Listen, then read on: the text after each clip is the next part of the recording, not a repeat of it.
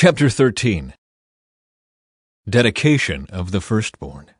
Then the Lord said to Moses, Dedicate to me every firstborn among the Israelites. The first offspring to be born of both humans and animals belongs to me.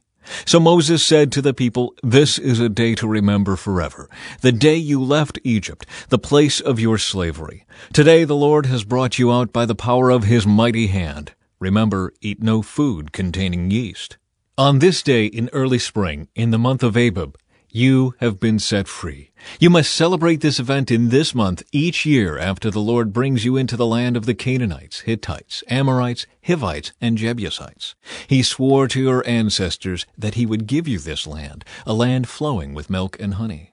For seven days the bread you eat must be made without yeast. Then on the seventh day celebrate a feast to the Lord. Eat bread without yeast during those seven days. In fact, there must be no yeast bread or any yeast at all found within the borders of your land during this time.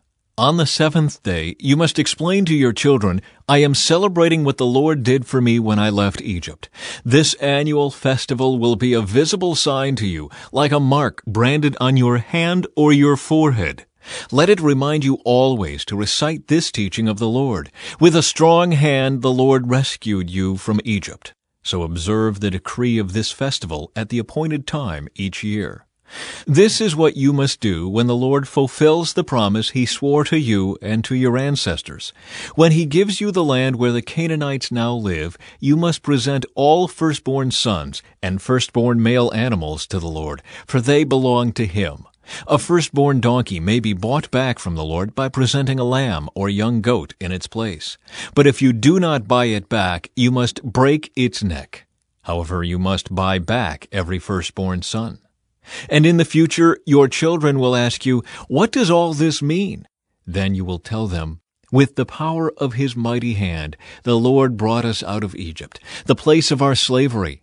Pharaoh stubbornly refused to let us go, so the Lord killed all the firstborn males throughout the land of Egypt, both people and animals. That is why I now sacrifice all the firstborn males to the Lord, except that the firstborn sons are always bought back. This ceremony will be like a mark branded on your hand or your forehead. It is a reminder that the power of the Lord's mighty hand brought us out of Egypt. Israel's wilderness detour. When Pharaoh finally let the people go, God did not lead them along the main road that runs through Philistine territory, even though that was the shortest route to the Promised Land. God said if the people are faced with a battle, they might change their minds and return to Egypt. So God led them in a roundabout way through the wilderness toward the Red Sea. Thus the Israelites left Egypt like an army ready for battle. Moses took the bones of Joseph with him, for Joseph had made the sons of Israel swear to do this. He said, God will certainly come to help you. When he does, you must take my bones with you from this place. The Israelites left Succoth and camped at Etham on the edge of the wilderness. The Lord went ahead of them. He guided them during the day with a pillar of cloud, and he provided light at night with a pillar of fire. This allowed them to travel by day or by night. And the Lord did not remove the pillar of cloud or pillar of fire from its place in front of the people. Chapter 14 Then the Lord gave these instructions to Moses. Order the Israelites to turn back and camp by Pi Hahiroth between Migdol and the sea. Camp there along the shore across from Baal Zephon. Then Pharaoh will think the Israelites are confused. They are trapped in the wilderness. And once again I will harden Pharaoh's heart, and he will chase after you. I have planned this in order to display my glory through Pharaoh and his whole army. After this the Egyptians will know that I am the Lord. So the Israelites camped there as they were told. The Egyptians pursue Israel. When word reached the king of Egypt that the Israelites had fled, Pharaoh and his officials changed their minds. What have we done letting all those Israelite slaves get away? They asked. So Pharaoh harnessed his chariot and called up his troops. He took with him six hundred of Egypt's best chariots, along with the rest of the chariots of Egypt, each with its commander. The Lord hardened the heart of Pharaoh, the king of Egypt, so he chased after the people of Israel, who had left with fists raised in defiance. The Egyptians chased after them with all the forces in Pharaoh's army, all his horses and chariots, his charioteers and his troops.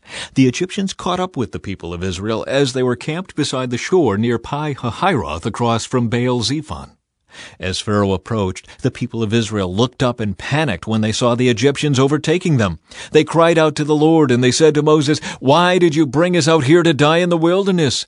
Weren't there enough graves for us in Egypt? What have you done to us? Why did you make us leave Egypt? Didn't we tell you this would happen while we were still in Egypt? We said, Leave us alone, let us be slaves to the Egyptians. It's better to be a slave in Egypt than a corpse in the wilderness. But Moses told the people, Don't be afraid. Just stand still and watch the Lord rescue you today. The Egyptians you see today will never be seen again. The Lord himself will fight for you. Just stay calm. Escape through the Red Sea. Then the Lord said to Moses, Why are you crying out to me? Tell the people to get moving. Pick up your staff and raise your hand over the sea. Divide the water so the Israelites can walk through the middle of the sea on dry ground. And I will harden the hearts of the Egyptians, and they will charge in after the Israelites. My great glory will be displayed through Pharaoh and his troops, his chariots, and his charioteers. When my glory is displayed through them, all Egypt will see my glory and know that I am the Lord. Then the angel of God, who had been leading the people of Israel, moved to the rear of the camp.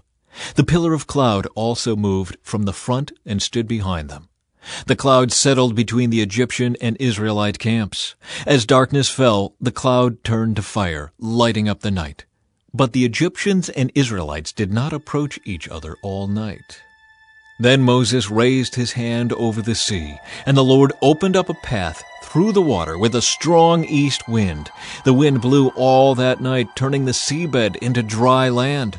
So the people of Israel walked through the middle of the sea on dry ground with walls of water on each side.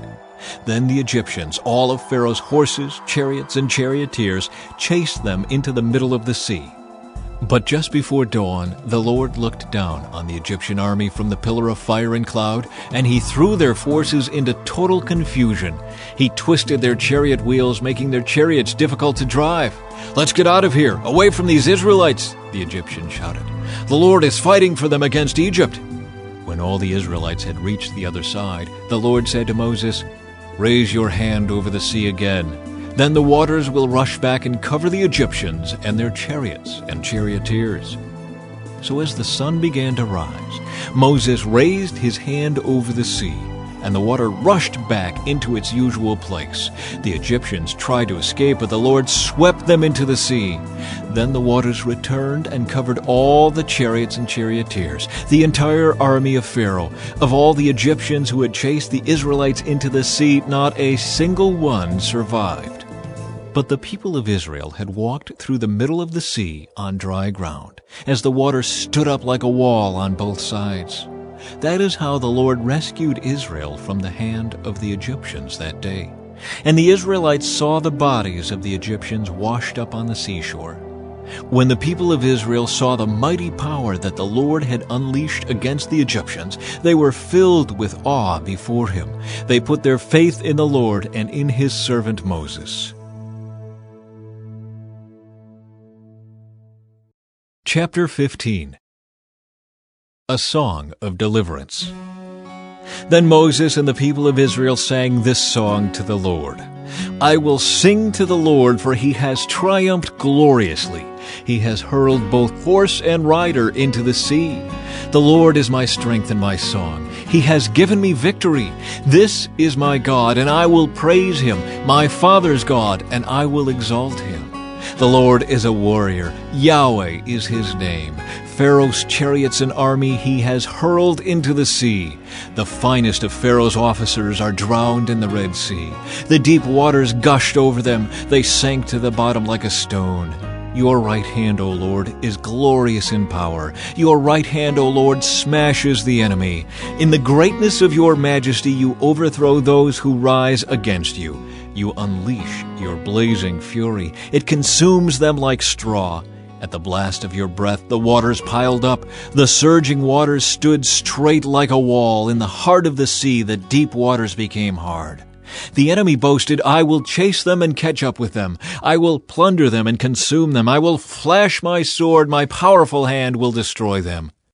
But you blew with your breath, and the sea covered them. They sank like lead in the mighty waters. Who is like you among the gods, O Lord, glorious in holiness, awesome in splendor, performing great wonders? You raised your right hand, and the earth swallowed our enemies. With your unfailing love, you lead the people you have redeemed. In your might, you guide them to your sacred home. The peoples hear and tremble. Anguish grips those who live in Philistia. The leaders of Edom are terrified. The nobles of Moab tremble.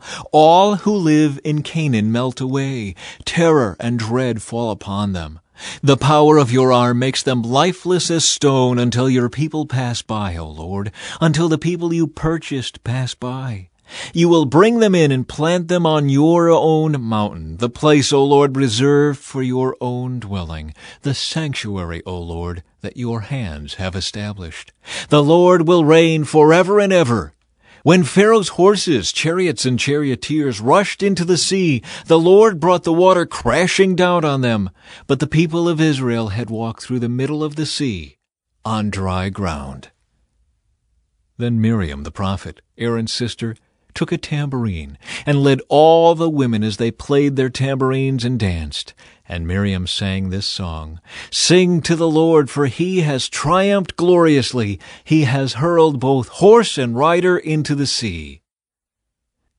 Bitter water at Marah. Then Moses led the people of Israel away from the Red Sea, and they moved out into the desert of Shur. They traveled in this desert for three days without finding any water. When they came to the oasis of Marah, the water was too bitter to drink. So they called the place Marah, which means bitter. Then the people complained and turned against Moses. What are we going to drink? they demanded. So Moses cried out to the Lord for help, and the Lord showed him a piece of wood. Moses threw it into the water, and this made the water good to drink. It was there at Marah that the Lord set before them the following decree as a standard to test their faithfulness to Him. He said, If you will listen carefully to the voice of the Lord your God, and do what is right in his sight, obeying his commands and keeping all his decrees, then I will not make you suffer any of the diseases I sent on the Egyptians, for I am the Lord who heals you. After leaving Marah, the Israelites traveled on to the oasis of Elim, where they found twelve springs and seventy palm trees. They camped there beside the water.